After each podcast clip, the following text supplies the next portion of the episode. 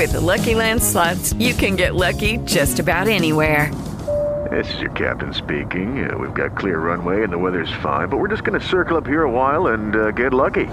No, no, nothing like that. It's just these cash prizes add up quick. So I suggest you sit back, keep your tray table upright, and start getting lucky. Play for free at LuckyLandSlots.com. Are you feeling lucky? No purchase necessary. Void where prohibited by law. 18 plus terms and conditions apply. See website for details. The person who's going through the development is probably making them feel really shitty about the fact that they're not and using that against them. And so it's like, mm-hmm. oh God. So, like, it's all defenses all the time. Everybody feels judged and unloved. And so it's like, wow, how do you, and here's what you would actually have to do. Hey everybody, welcome to another edition of Relationship Theory. I'm your co-host Tom Bilyeu, and I am here with my beautiful wife, who I had a very lovely weekend and especially evening with last night. Lisa Bilyeu, what is up? Hello, baby. How we doing? Good. How are you? Yeah, very well, thank you. Okay, so this question comes from Facebook from Justin Damien Furness. What if one partner is always doing self development and making an effort to communicate, and the other person is just not interested and always critiquing the other after 15 years of marriage? What strategies can be put in Whoa, place? talk about a curveball. Um, is this our most frequently asked question? It's got to be. yeah. One of us is into development and the other is not. Yeah. And what do you do? Now, normally this is, go ahead. just because I get it, like it would be tough. Like it takes so much time, energy, and focus to work on yourself and to work on bettering yourself. And it's it can be all consuming, right? Because it's every thought you have, it's every action you take. Like you have to really work on changing it. And when you put that much time and effort, and the person you love so much that you've been together, you've got so many memories with so much history, and you love them. But as you start growing, things start to like um, fork in the road, like that is tough. So I really do get why people struggle with it because what do you do? Like you don't want to give up your growth. So what do you do, Mr. Bilyeu? Yeah, it's very so at the beginning of the relationship it's very very easy and I would I would now given where I'm at in my own development cycle, I would not be in a relationship with somebody that doesn't have a growth mindset or at least Already. Yes, correct. Or doesn't at least say, I want a growth mindset and I'm willing to do what it takes to get there. Because now what you're looking for is leverage, right? It's the same thing in the, the 15 year um, relationship, but you need that leverage. And if you don't have a point of leverage, like this is going to end really badly. And now, here, the reason that it's so, so dangerous in a 15 year relationship is this concept you and I have that we call the dust has begun to settle, right? So, in any like issue between you and I, we always make sure we get to the root issue, we clear all the dust so that you're not holding on to something, that you're not bringing something up from two or three years ago, or God forbid, 15 years ago, mm-hmm. that you didn't fully let go. And letting go of stuff, really letting it go, is one of the, it's like the relationship superpower. If you can't let something go, that dust begins to settle. So they've got 15 years, just knowing what I know about people, there's dust in the relationship for sure. Oh, 15 years Now sure. you have like no, A, you don't have leverage. B, the person, at least as they wrote it, is essentially heckling them, to use my words, Yeah. on that And they're this is you know, always going through this critiquing, not interested. right? So, and the reason I use the word heckle is critique sounds highfalutin and reasonable. Heckling is what a dickhead does.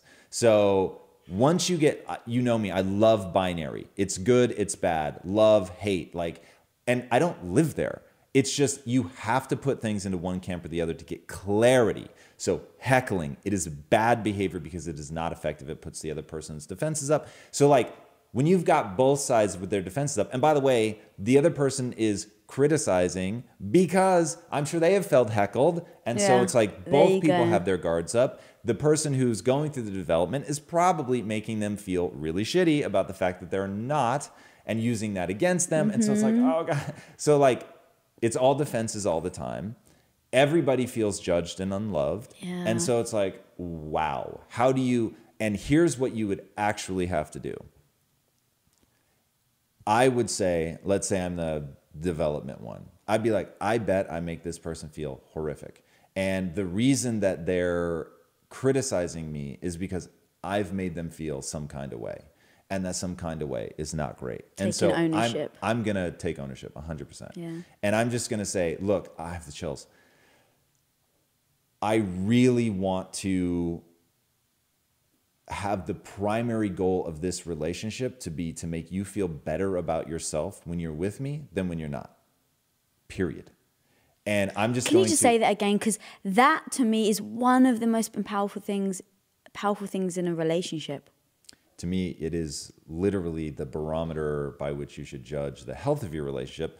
Does the other person feel better about themselves when they're around you than they So do when they're not?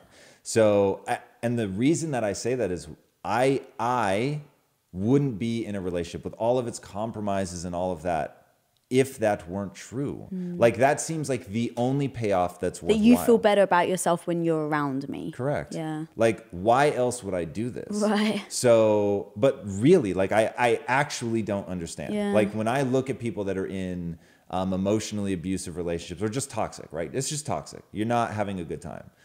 I don't understand why you would give up all the things you have to give up if that person doesn't make you feel better about yourself, by the way, Mm-hmm. entirely selfish, but you do.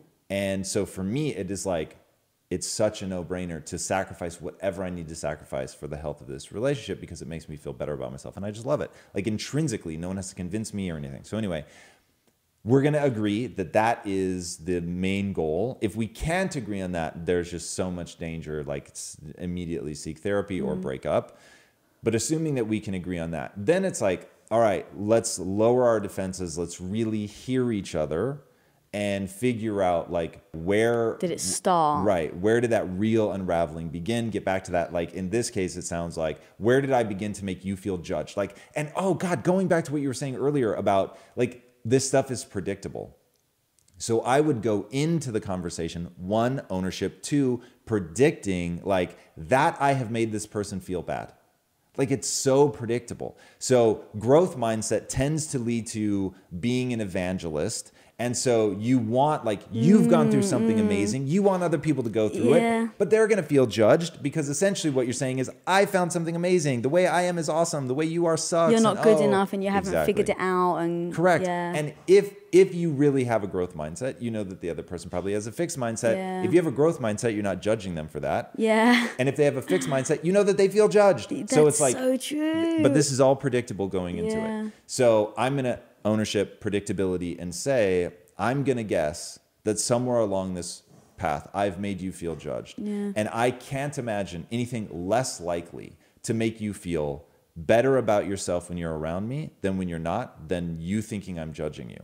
And so I just want to drop all that. Like I want you to know I love you right now today, exactly who you are and I want to know like what you want to like what would I need to do for you to really feel truly loved. And by the way, if you have a growth mindset and you're committed, keep in mind I started this whole thing by saying I wouldn't be in a relationship with somebody that doesn't have a mm-hmm. growth mindset.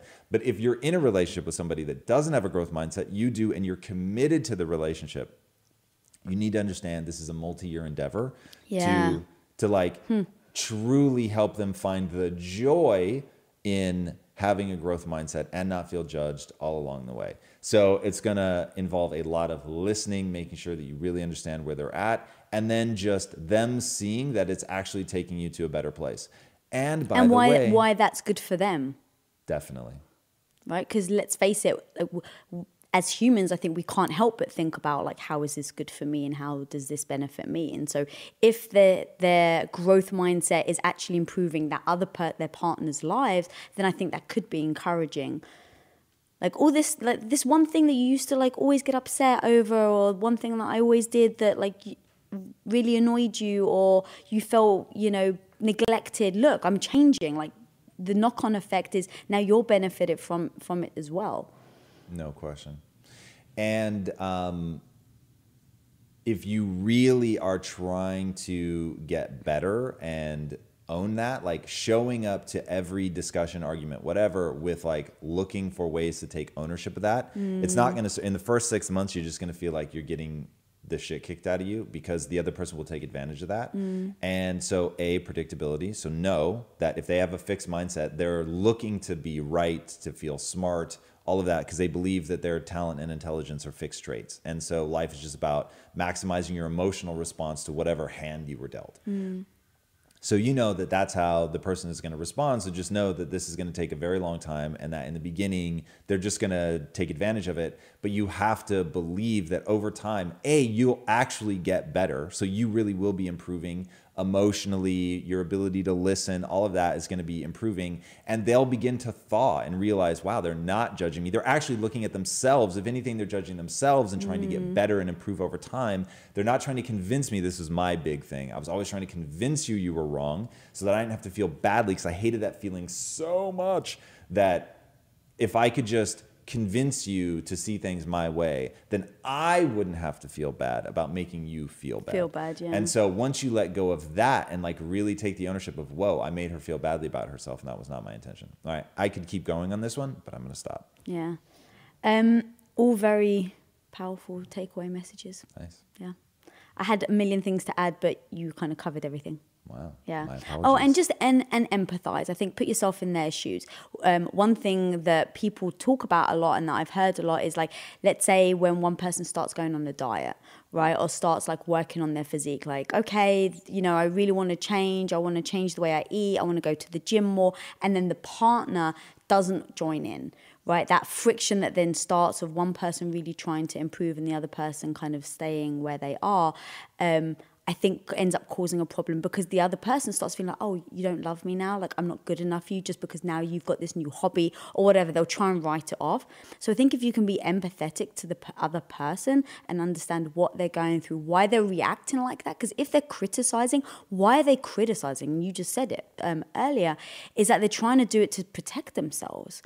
Um, and so I think that, you know, because then they have to look upon themselves and say, well, I'm not good enough. Instead of saying, wow, this is something I can improve on, which are two very different mindsets. Um, so if you can understand why at least they're acting like that, I think that that helps when you do start talking about it. With the Lucky Land slots, you can get lucky just about anywhere. This is your captain speaking. Uh, we've got clear runway and the weather's fine, but we're just going to circle up here a while and uh, get lucky. No, no, nothing like that. It's just these cash prizes add up quick. So I suggest you sit back, keep your tray table upright, and start getting lucky. Play for free at LuckyLandSlots.com. Are you feeling lucky? No purchase necessary. Void where prohibited by law. 18 plus terms and conditions apply. See website for details.